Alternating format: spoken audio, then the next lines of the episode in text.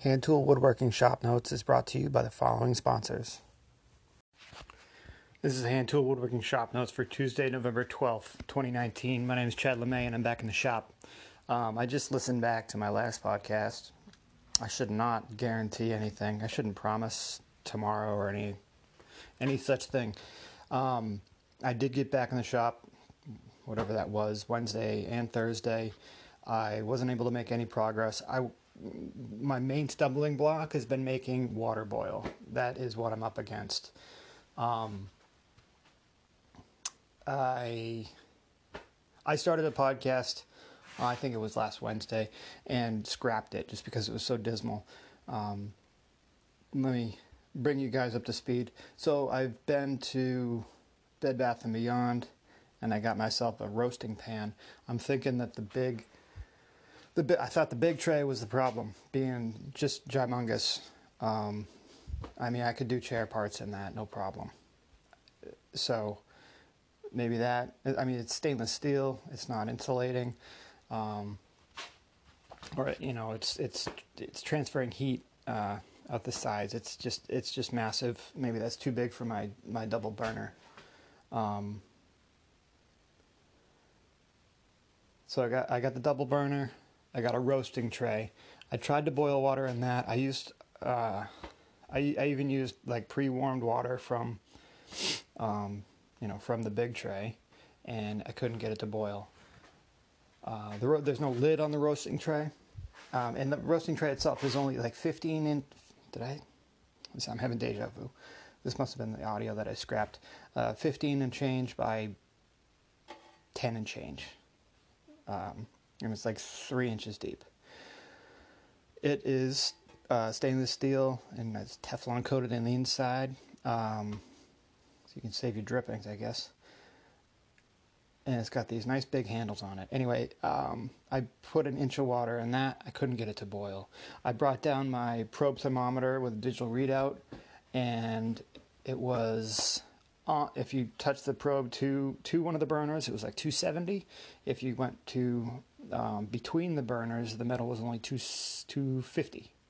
Um, I listened back to um, one of the YouTube videos that explained a lot about shaker, shaker box making as part of his series. I don't remember the guy that was doing it.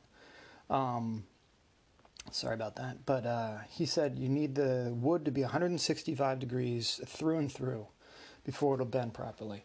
So I was not ready. Um, so today, I am going to get ready to try to bend. I'm going to get ready to try to boil water. That's what I'm going to work on today. I'm not going to set myself up for failure by being like, I'm going to boil water today. I'm going to try to get ready to boil water. We. Um, that involves um, insulating my serving tray. I've got hundreds of square over 100 square feet of this uh, quarter inch cork. So um, I'm going to wrap my my uh, tray and, and cork uh, around that, that three inches, um, three inch side. They're, they're, straight sides, which is nice. I didn't get something that was like a kind of bowl shaped. Um, I got the cheap one. Um, so I'm going to wrap that. I'm going to make a lid for it, uh, and that'll be uh, probably this uh, three quarter inch plywood. It's, it's, the only thing I have that's quite big enough without having to glue anything up. I'll have to take a whisker off of uh, one edge. Uh, I'll probably make it fit a lot nicer than just that. But um, so I'll cut this down just a little bit, and I'm going to glue uh, a layer of cork to it. Um, cork is obviously wine proof, so it must be waterproof. And polyurethane glue is unaffected by water, um, so that's what that's what they say to use for cork. And in my research, I found that um, the cork that you get in sheets is reconstituted, and if you look at it, it is like just flex scraps um, that's been glued together with with PV, uh, PVA glue, so or polyurethane glue so that's that's uh, that's what I'm gonna do. Um, as far as wrapping glo- uh, wrapping the uh, the serving tray goes, I am probably just going to blue tape it. I mean, I don't really need. Will that hold? Will the will the? Oh man, why are there no easy answers for this stuff? All right, well I'm gonna screw around a little bit and we'll see what comes up. I guess.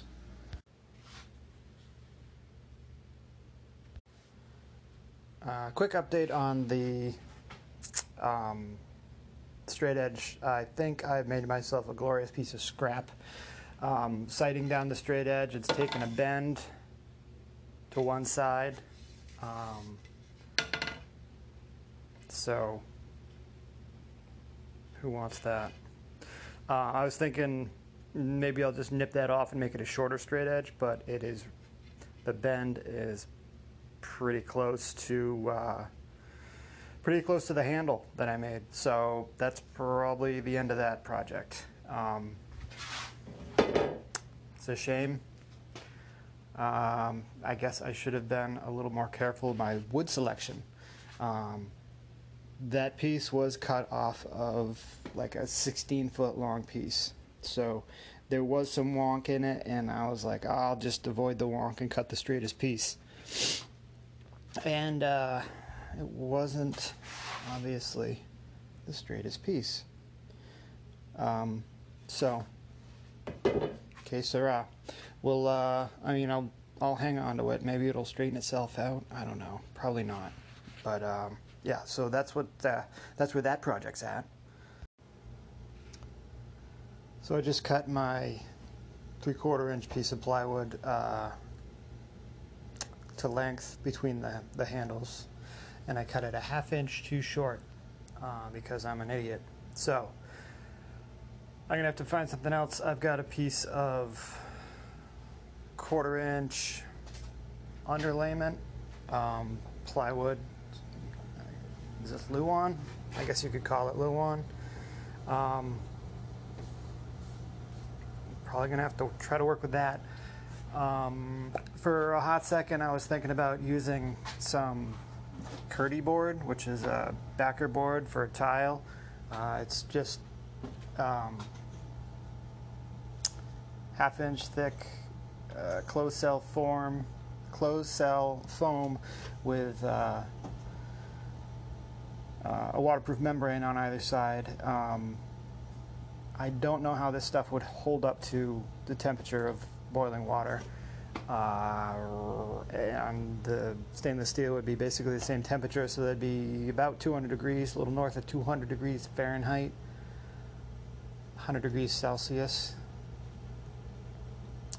Um, I don't know if we'd try to melt it or something like that, so I don't dare screw with that.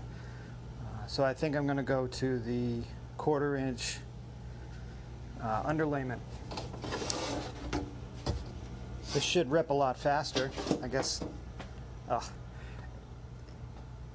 You know when someone's like, you can't do it, and you're like, whatever, and then you set your mind to it and you do it just to spite them. Um, no one said that to me about making a shaker box, but the the universe is like, good luck, buddy. Just try to boil water, and it's uh, it's a different thing. It's not like when someone's like, you can't do it. Um, okay, so I'm not giving up yet. I've Got a bunch of money invested in this project, so let's keep going. All right, so I've got my my backer board, my new pot lid to the right shape and size. Um, I could round over the corners to match the. I'm not gonna. I'm not gonna match the the, the boiling pot. I'll leave them square. Um, I'm to glue cork to this. I was being hasty when I was trying to cut my first piece of plywood. Uh, but there's no sense in that because uh, once I glue some cork onto it, then I have to wait till tomorrow. Um, polyurethane glue is not fast setting. It's not like PVA where you can kind of work with it. Clamp time one to four hours. It'll be definitely four hours down here. It's cold. Um, uh, let's see. All right, so yeah, let's go whack a chunk of cork off of the roll and lay this out. Get some glue on it, and then I can work on my shop, which is not completely functional right now. All right, here we go. Cork time. All right, so the glue is applied, and this thing is, as they say, cooking. Um, yeah, I spread, I spread a nice, I guess, even layer over uh, over the plywood, and stuck a big piece of cork on it that overhangs a little bit, and then I laid that on my grandfather's table saw, which I have not used and don't dare use. I want to rehab it someday. Um, and then stacked all the uh, heavy wood, big eight quarter chunks of wood, bricks I could find right on top. So um, hopefully that gives me something that's relatively flat uh, tomorrow. But that's it for that project for today. Um, so I guess I'm going to work on trying to get my shop a little more usable.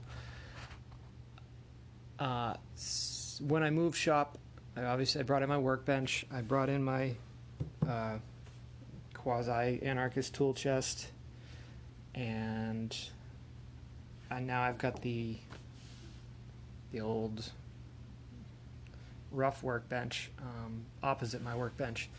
So I want to use the rough workbench kind of as a sharpening bench, and I don't need the whole space of the rough workbench for sharpening, obviously.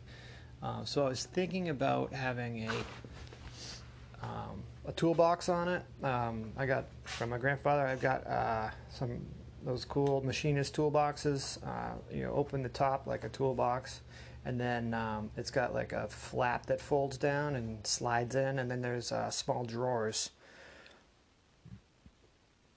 of course, he's got them full of stuff that I don't have a home for right now, so um, I got to figure that out. But uh, I think that would be a cool thing. And when I was in the other space, I was working off of some shelves. I've still got everything on those shelves. Let's see, the top shelf is mostly. I got glue, wax, and oil finish. Um, brushes, some rags. On the second shelf, I've got uh, some some sanding discs, measuring and layout tools, um, some stain, some beeswax, my uh, scratch stock. Third shelf, I've got mostly, yeah, sharpening gear, and a little cardboard box with some small offcuts and scrap pieces in it. The third shelf, we're getting down into no man's land. I've got a toolbox with my combination plane in it. I've got a plane in the original box, it's a Stanley, and this is a a plane that was dedicated for scraping uh, the maker's mark, or not the maker's mark, but the mark off of a shipping crate. Um, looks like it's never been used. So I still have it. I've got a box with some nails in it. I've got some screws and nails, uh, some corner clamps, some chunks of leather. I've got um, tap and die for wood, so I can make wooden screws and whatnot. And then on the bottom shelf, I've got a bag of rags and yeah, just random junk. Um, the shelves also have my clamps clamped to them, and on top of the shelves, I've got cigar boxes full of random hardware. My grinder's still in here. I got a bunch more clamps. I've got all kind of medium medium length offcuts that toolbox that I want to bring in the other room. Drill bits. Yeah, I'm only partially moved. Uh, but I need more storage. I I don't want to. I do and I don't. But I more. I don't want to bring the the shelf in the other room because it's just an open shelf and it. Uh, it's not very romantic, if you will. So I'm gonna have to think about this. Um, let's. I guess we'll try to clean up. Oh, this weekend I helped my dad. No, it was Friday. That's why. That's how Friday got burned. Uh, Friday, I helped my dad move some furniture out of my uh, grandmother's house, um, and I went and raided the shorts uh, pile underneath the pool table in the basement. So I got uh, some pieces of live edge cherry. Um, I got some, those are about 16 inches long. Um, some of them are a little twisty, some of them are a little, yeah, I mean, it seems like it was rough cut for the most part. There's a, there's a lot of sapwood in there too, so it's, I mean, when I get down to it, it's like, when I'm done with it, it'll be like, is this really cherry? But I have an idea for those. I'm gonna, a project in mind for those. Um, I got some, what looks like five quarter pine that is bone dry. Um, nice stuff. I'm excited about that. Oh shoot, I, this is tricky because it's like I don't know for sure what anything is. All right, so one of these quote pieces of pine is planed on one side. That is not pine. Pine doesn't have a. Can pine do that? Can pine have a tiger? I'm going to mess with this a little bit. Um, no. No. That ain't pine. Could this be basswood? My grandfather's into carving too, so this could be basswood. I've got another chunk of bass over here that he labeled. Let me see if this is comparable. He's also got these pieces. I'm tempted to think this is ebony. Um, it's not all the way black. It's a deep brown. And it's got this uh, like creamy tan color sapwood attached to it. And I, want to I want to suspect that it's ebony because most of the pieces, well, all the pieces you have kind of taper. Um, maybe so we could get some straight grain out of it. But he's got like weird tapered. It's like he didn't want to throw anything away with this particular stuff. Um, I mean, this one's almost shaped like a spear. It's probably inch and a quarter by half inch down to nothing on the other end. And I mean, this one's all the dark color. It's a deep dark color. This stuff is heavy, a little bit oily. Um, I guess it's slightly porous. I don't know. I got to figure out how I how to ID all this wood. All right, let's pick up this piece of basswood. See. Yeah, I might have scored some more basswood instead of pine. okay, um, I'm, yeah, I'm gonna just straighten up a little bit and then start planing random pieces of wood. All right, I've been doing a little organizing and straightening up, and I haven't moved any tools for the most part. Um, well, at all. I got uh, my latest stash of wood kind of uh, stacked up and put away. Um, that is until I unstack all the eight quarter stuff that I've got working as a vise on my uh, box lid. But um, I did find I've been screwing around, cutting off the ends of pieces. I, I cut off a piece of that question mark ebony. Um, and the, I mean, just quarter inch of end grain is I can't I can't snap it with my fingers and my my hands are relatively strong. Um, I did find a chunk of pine. that looked like it uh, cut really easily. It was nice and soft, and it smelled like pine, uh, like pine resin. Um, so I labeled that. Um, the stuff I made my anvil from, I'm starting to think that, well, I'm pretty convinced that's not pine. Uh, I found 70 inches. Um, I found another another piece of wood that is probably about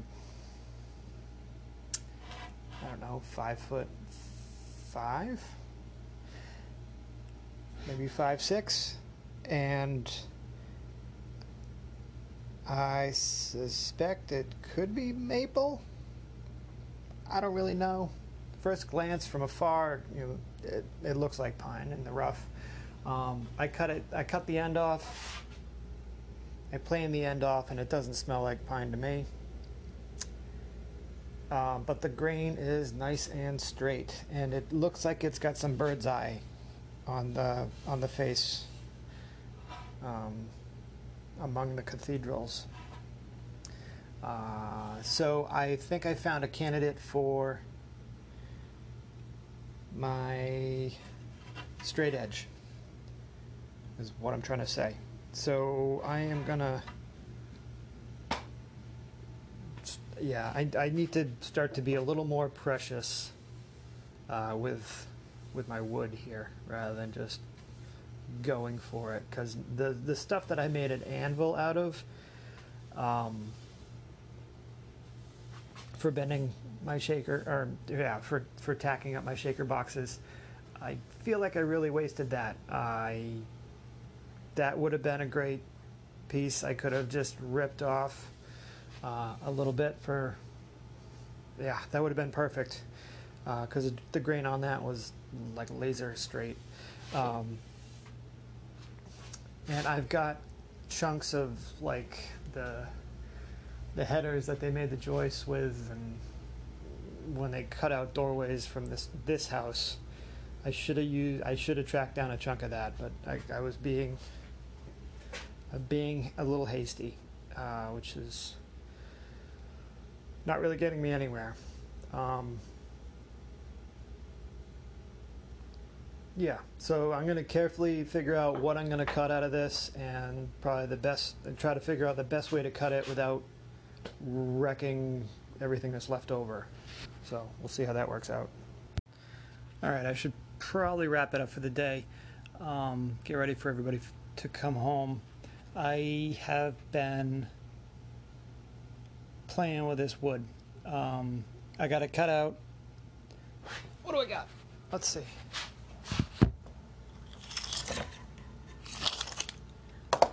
I used I used the old uh, uh, bent straight edge as a kind of a template. So I got 32 inches. It's about two inches tall. Um, the stock itself was coming in at Sorry about that. The stock itself was coming in at about an inch thick. Um, so I got it uh, square four sides, and then I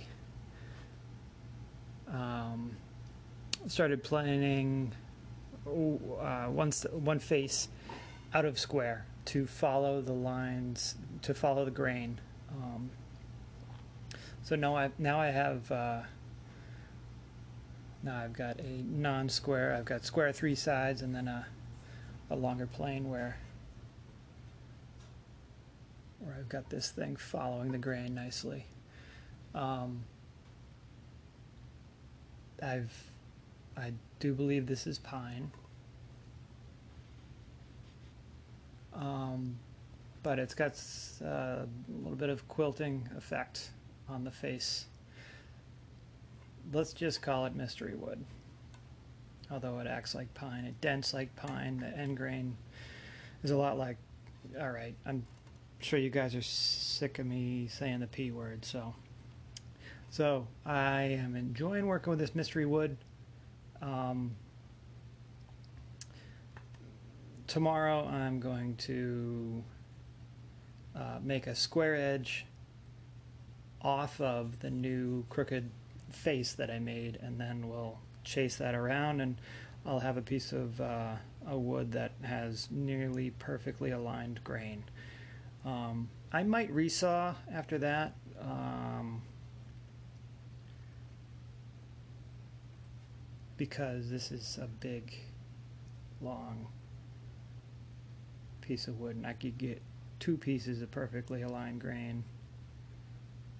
Uh, it's going to shorten it. It's not going to be two inches tall after I do this, but well, we'll we'll see how this shakes out. Um, anyway, maybe I'll take a picture for Instagram if I get the light correct. Anyway, this has been Hand Tool Woodworking Shop Notes. Well, hello. Right. This has been Hand Tool Woodworking Shop Notes um, for today. My name is Chad LeMay. Um, you can check me out on Instagram. You can search hashtag Hand Tool Woodworking Shop Notes, or you could search Chad LeMay on Instagram.